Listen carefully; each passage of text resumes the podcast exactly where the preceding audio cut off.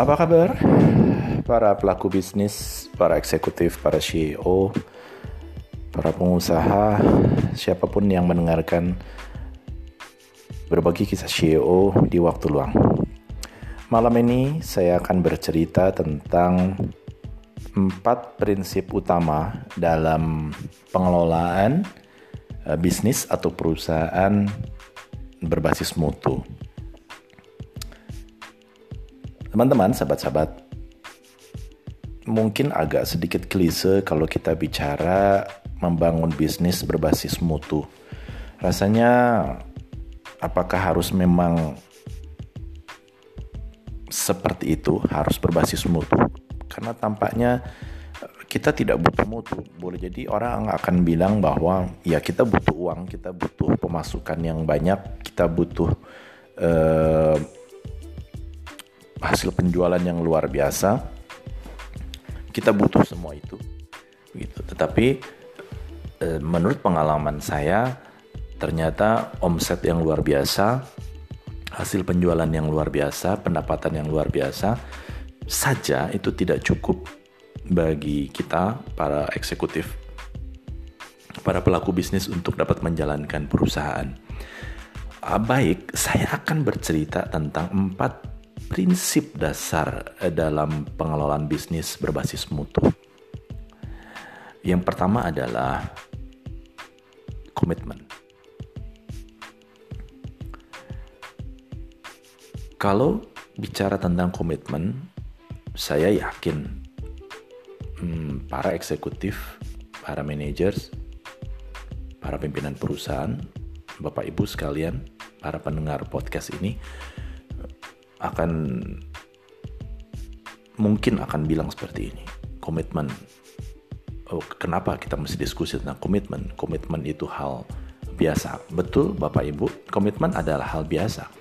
Tetapi kalau karena kita bicara berbasis mutu maka dalam membangun bisnis berbasis mutu nomor satu adalah membangun komitmen. Apa itu komitmen di dalam bisnis berbasis mutu tidak ada satu hasil yang berkualitas dalam bisnis kita apa pun itu kalau para eksekutif tidak memiliki komitmen. Apa contoh komitmen? Boleh jadi kalau kita menginginkan memiliki bisnis yang bagus, yang luar biasa, yang uh, memiliki jaringan internasional misalnya, uh, tentu saja keinginan tersebut uh, tidak hanya cukup dengan statement atau pernyataan yang diucapkan oleh para pemimpin. Baik kita akan menjadi perusahaan yang berskala internasional. Menurut saya itu tidak cukup. Dibutuhkan komitmen. Komitmen adalah sebuah kesepakatan atas visi dan misi yang sangat jelas. Um, bagaimana strategi yang dirancang untuk menjalankan visi misi tersebut, kemudian eh, keyakinan terhadap mimpi-mimpi itu, bagi saya itulah komitmen. Dan tetapi masalahnya adalah komitmen untuk memiliki organisasi yang besar, menjadi organisasi yang berbasis internasional saja pun tidak cukup kalau kita tidak melalui tahapan yang kedua. Tahapan kedua adalah konsisten. Ya. Jadi kami biasa menyebutnya dengan 2K. Yang pertama, atau kalau dalam bahasa Inggris, the first to see. 2C yang pertama. Ya. Jadi eh, K yang kedua adalah konsisten saya uh, pikir mungkin di antara pendengar podcast ini juga akan bilang, ah, lagi-lagi klise bicara tentang konsisten. Well, saya harus bilang bahwa konsisten di sini bukan uh, sekedar bicara konsisten seperti yang kita bahas dalam kehidupan sehari-hari. Oh ya, saya konsisten terhadap melakukan ini, ini, ini, bla bla bla. Uh, bukan itu inti diskusi ini. Yang ingin saya sampaikan adalah bahwa bagaimana uh, konsisten yang kita sampaikan adalah bagaimana kita memastikan uh, komitmen yang kita miliki di fase pertama tadi kita jalankan uh, secara terus-menerus, tidak pernah uh, terputus dari semangat yang sama saat membangun komitmen. Nah, itu yang kita sebut dengan konsisten. Jadi, di fase kedua ini, bagaimana para pimpinan perusahaan konsisten menjalankan komitmen. Jadi bukan sekedar bicara tentang konsistennya saja, tapi konsisten dalam kasus ini adalah bagaimana konsisten menjalankan komitmen. Uh, tetapi ternyata permasalahannya tidak berhenti di situ. Ternyata konsisten saja tidak cukup. Kita butuh fase yang ketiga. Fase yang ketiga adalah lagi-lagi sebuah kata-kata klise yang saya yakin para pendengar podcast ini sudah mungkin setiap hari mm, berkata-kata atau menyampaikan uh, jenis fase yang ketiga ini. Fase ketiga adalah efektif. Efektif seperti apa? Sama seperti yang fase kedua tadi, maka di fase ketiga ini kita menyatakan bahwa kita harus memastikan setiap langkah-langkah kerja yang kita lakukan itu harus efektif terhadap kekonsistenan kita. Anda silahkan melakukan semua proses Anda secara konsisten. Anda silahkan melakukan komitmen Anda secara konsisten. Tapi kalau Anda tidak menggunakan cara yang efektif, maka anda tidak bisa meraih kekonsistenan Anda dengan uh, baik atau dengan pas atau dengan sesuai seperti yang Anda inginkan. Contoh sederhana tentang efektif adalah saya biasanya berikan contoh tentang bagaimana kita membunuh tikus.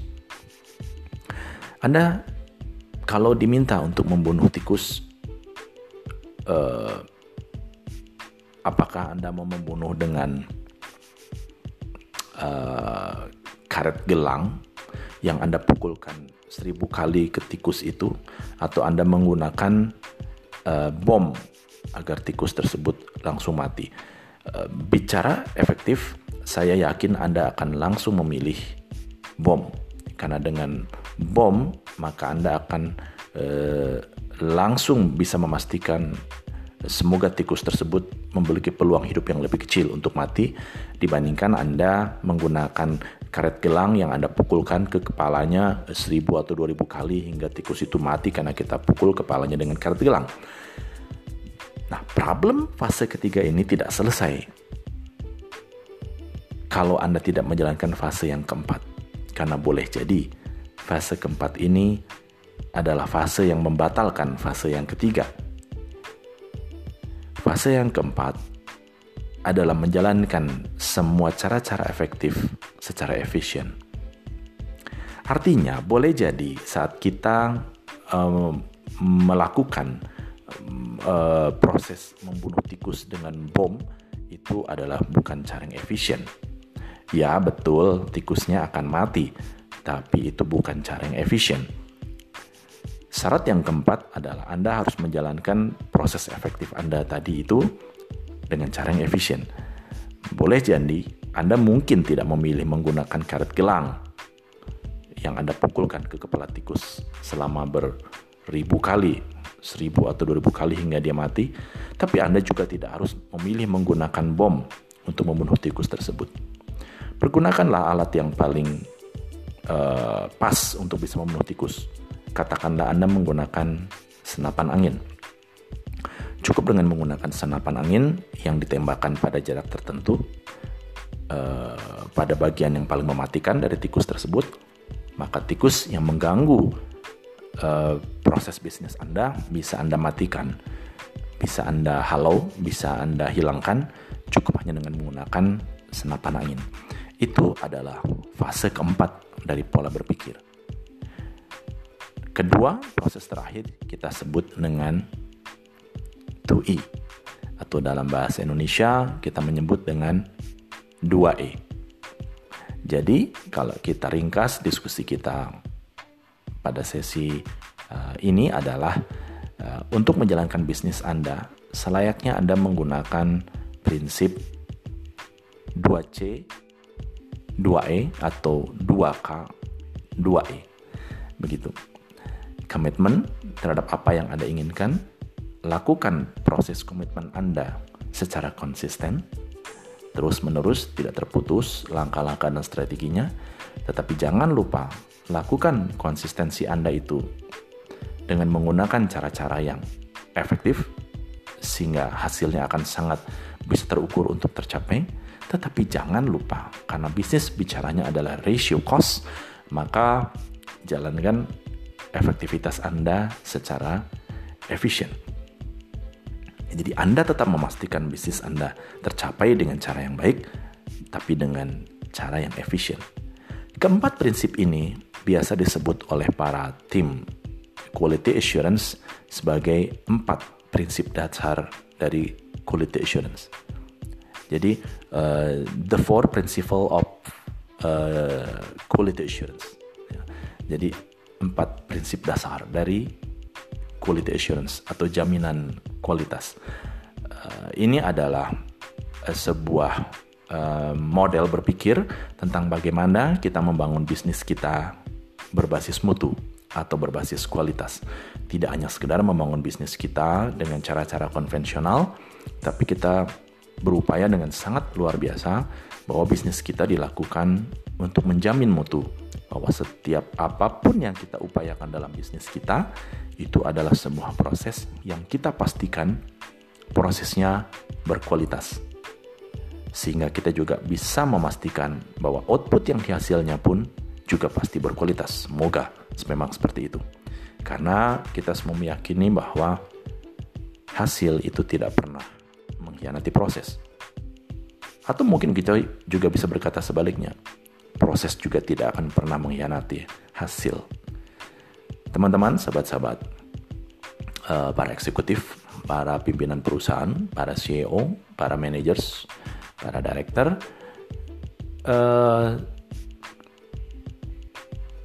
pola berpikir uh, tentang jaminan mutu ini mungkin sekali lagi beberapa di antara para pendengar podcast mengatakan sebagai sebuah diskusi klise. Tapi silahkan uh, apabila suatu ketika nanti Bapak Ibu ingin membangun bisnis Bapak Ibu ke dalam taraf yang lebih tinggi, ke dalam taraf yang lebih luar biasa, ke dalam taraf yang lebih menjadi ingin menjadi organisasi yang sangat besar, yang sangat hebat, percayalah bahwa Anda tidak bisa membangun bisnis Anda tanpa berbasis mutu. Hanya ini ingin saya sampaikan. Sampai jumpa di sesi yang akan datang. Semoga ada manfaat yang kita bisa pelajari. Di dalam sesi yang lain, nanti saya akan bercerita uh, mengapa konsep jaminan mutu ini menjadi hal yang sangat penting untuk kita diskusikan, untuk kita bahas, dan apa peran sertanya pada proses keberhasilan organisasi. Terima kasih, selamat malam uh, para pendengar podcast berbagi kisah CEO di waktu luang. Uh, semoga uh, banyak manfaat yang kita bisa ambil dari uh, diskusi singkat di malam ini. Tetap semangat, tetap berjuang menjalankan bisnis Anda dengan semangat kualitas terbaik. Sampai jumpa.